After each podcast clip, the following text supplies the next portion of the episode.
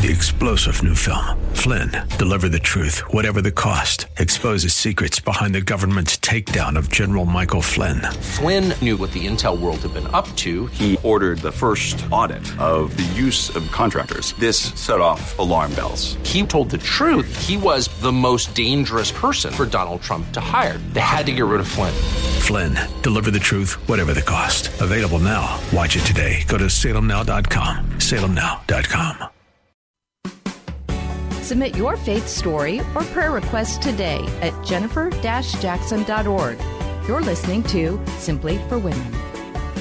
Yes, you are. I'm Jennifer Jackson, and you have been listening to Simply for Women. And to, today is an exciting day because I have a special guest here in the studio, Rachel Patton. Say hello, Rachel. Good morning. I am so excited that she is here with us. She is a friend. She's also been a mentor to me. We have served the Lord together, and she's like a sister, mother. I'm, I'm not quite sure exactly. I think I'm both. I think you have like five hats in my life that you wear, and you wear very well. I love them all. Yes, and it's it's been a good ride with the Lord. Yes. I've known Rachel for 22 years now. That's amazing. Unbelievable. A long time, but it went really, really fast. And so I wanted you all to hear her story. It is powerful. There are so many people involved in your story. And so why don't you introduce yourself and tell us a little bit about your background? Well, Jen, thanks for having me. I am excited to be here, and I treasure our friendship. However you want to describe it, I treasure it. Thank you. Um, I'm um, I'm a wife. I'm a mother. I'm a grandmother. I'm a sister. I'm an aunt. I'm a niece. I'm all of those things. I'm a God fearing woman.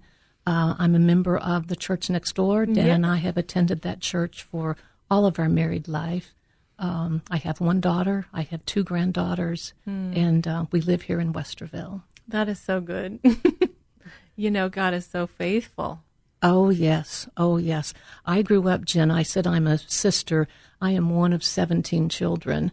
I am the 15th of 17th from the same mother and father, uh, no double birth. So, um, but we grew up in a very loving Christian household, and I'm so thankful for that.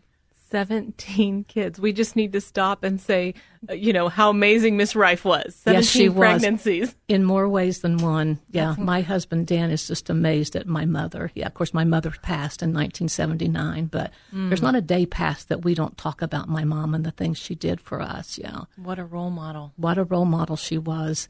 And you know, if I could make a point to our audience, it would be what an impression that has made on all of us and uh, continues to make. My mom prayed for us, she prayed for our children, and she prayed for our grandchildren. Um, my mom would iron all night. My dad was a barber and wore white shirts to work, and it took one a day. And that was before we had this nice percale that you didn't have to iron. And there were many times when my mom would iron all night and sing to the Lord, but she felt like I'm ironing out the wrinkles of life. And uh, did. just loved it and was ready to go the next morning. Started packing those 12 lunches lined up on the kitchen table. Yeah. That's incredible. You know, we talk about simply for women, and sometimes we think, oh, my title is just mom or or sister or wife, but no, that's important, and that role holds so much value for so many people. Oh, and Jen, it just goes on and on. We think about the things that mom mom did for us when when she didn't have a lot, but um, you know she sewed our clothes. We had a garden that the rows of corn were so long you couldn't see from one end to the other. But my dad also played a big part in our life. He was the breadwinner, and he never he never strayed from my mom's side. They were a couple. You know, we talk about the king and queen today and how they were together for 70 years. Yes. My mom and dad weren't together quite that long, but we did celebrate their 50th wedding anniversary, and uh, they were just a great pair together. Um, we went to church every Sunday morning, and my dad thought that Sunday morning church was a little bit too frou frou for him.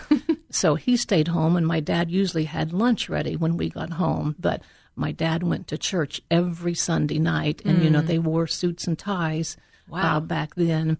And um, they carried me to church. I remember my youngest sister wasn't born, and they would go on Sunday nights, and I would fall asleep during the service. But when the service was over, I would pretend to still be asleep so my dad would carry me home. And we walked. We walked. It was probably a couple of miles. And my mom carried my youngest brother, and my dad carried me. And uh, that was our surroundings. That's what we grew up in. And so it just makes such an impression. If I could give a message to young mothers out there, if you think what you're doing doesn't impress your children, let me tell you it does. They It watch does. everything. They watch every move and they interpret it. They watch every move. Mm. Yeah. Yeah. And to live in a was it a small town? Oh, very small town. Here you go, folks. Crab Orchard, West Virginia, a suburb of Beckley, West Virginia. Very small. But we went to the church that um, my dad's parents started. It's the Crab Orchard Baptist Church that was started by my dad's parents.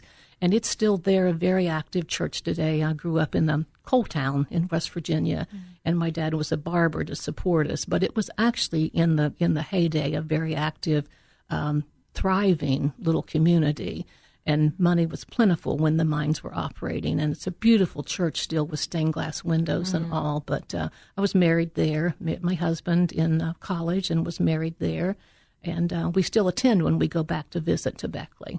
It is a beautiful town with the mountains and the Oh, yeah. it's just gorgeous. There. in the heart of West Virginia. Yeah. Of course, we're all scattered now. Um, we're all over the place, but my family still gets together. We'll get together this Fourth of July, and it's and it's that bond between us that our parents instilled. How do um, you think they did that? Well, they lived it. They mm. lived it. Um, my dad was so excited when my older brothers and sisters would come home from college. He was kind of like a child, and his children were mm. coming home. And so that passed down to us. Mm. I remember waiting on the 4th of July for my older brothers and sisters to come home. I thought it would never come. Hmm. And of course, we know now the years just flow by. But I thought the 4th of July would never come. And our older brothers and sisters, again, I'm the 15th of 17th, they loved us. I mean, they just, our parents loved us and they loved us. And it was just, we were happy to see them and they were happy to see us. So you said love. Is that what you felt? Is that what it felt like to be in a home where there was a mom and a dad and all these siblings? You I mean, know- what did it feel like? it felt included. It felt it did feel loved, but you were a part of it. I mean, nobody felt left out.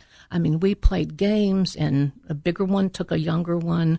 Uh, we took walk, we took hikes, but the bigger ones. I remember walking with my sister who had a paper route, and I had my hand in her jeans pocket to keep up.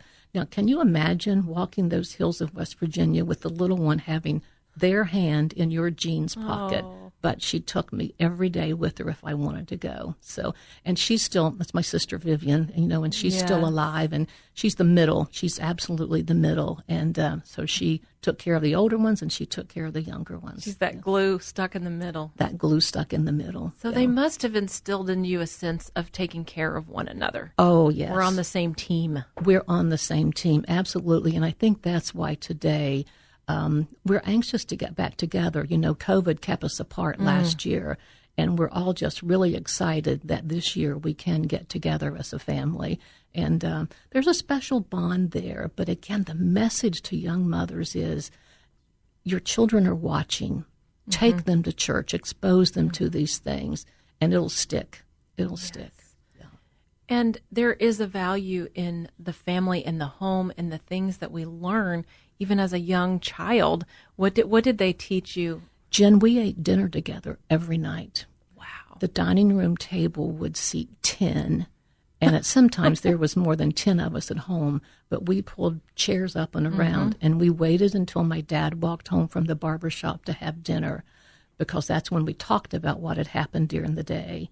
And uh, so we ate dinner together every night, which I think is so powerful, so powerful. Because if you'll just slow down and just give your children a chance to talk, it's amazing what they'll tell you. Well, it's, the having dinner at the same time every night seems so simple, but it's so important. So important, so important. And we waited for Daddy because he was the head of the household, and we didn't start without him. And you know, sometimes something funny would happen around the table, and we would all kind of snicker. But he wanted us to be polite and have mm. manners. It was just kind of amazing some of the things they instilled in us. That is where you learn manners. That is where we learned manners, absolutely. And we passed the dishes around. And what know, did you eat? Oh, we had our own garden. I'm getting hungry, so I just want to hear about it. We have today what we call menu A, which is roast beef, mashed potatoes, green beans, corn, coleslaw, and then a slew of desserts. But all of those things came from our garden, and mm-hmm. uh, sometimes we did have a cattle or or pork mm-hmm. for, but not too much as I as I was younger. But mm-hmm. we grew all of those vegetables. Oh. Um, yeah, we had a strawberry patch that was acres, and there's nothing like a good warm strawberry right from the garden. But uh, and yeah. what about those cakes? Oh my goodness, my mom and I, before I went to school, made a yellow cake every day, and my family thought if the cake got cold, it was old.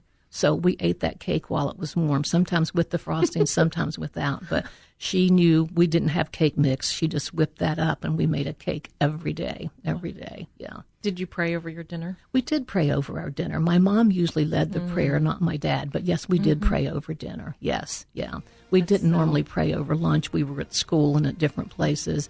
I do remember in the mornings my mom packing lunches, and she literally packed a row of could have been eight lunches and we know today we struggle to pack one lunch. Isn't that the ready. truth? Yeah. She was a saint. She was a saint. She was a saint. Well, you know, you all have been listening to Simply for Women. We have Rachel Patton with us, and so I want you to to listen to the next show because we have so much more to talk about raising a family, being born in a family that had God at the center. It's so important. And this is to inspire you that you can simply do the same. It may look or feel a little bit different, but your home can also be a God fearing home. And so, Rachel's here with us just to simply encourage us that we can do life with God, with one another. You've been listening to Simply for Women, and if you want to know more, go to jennifer jackson.org. That's jennifer jackson.org, and maybe you'll be on the show. We'd love to hear from you. We hope that today's show has been a blessing to you as you seek to simply live out your faith. To hear today's show again or to share it with a friend, search Simply for Women wherever you get your podcasts. Or visit Jennifer's website at jennifer-jackson.org. That's jennifer-jackson.org. Thanks for joining us on Simply for Women. Take time today to simply be, simply be with God.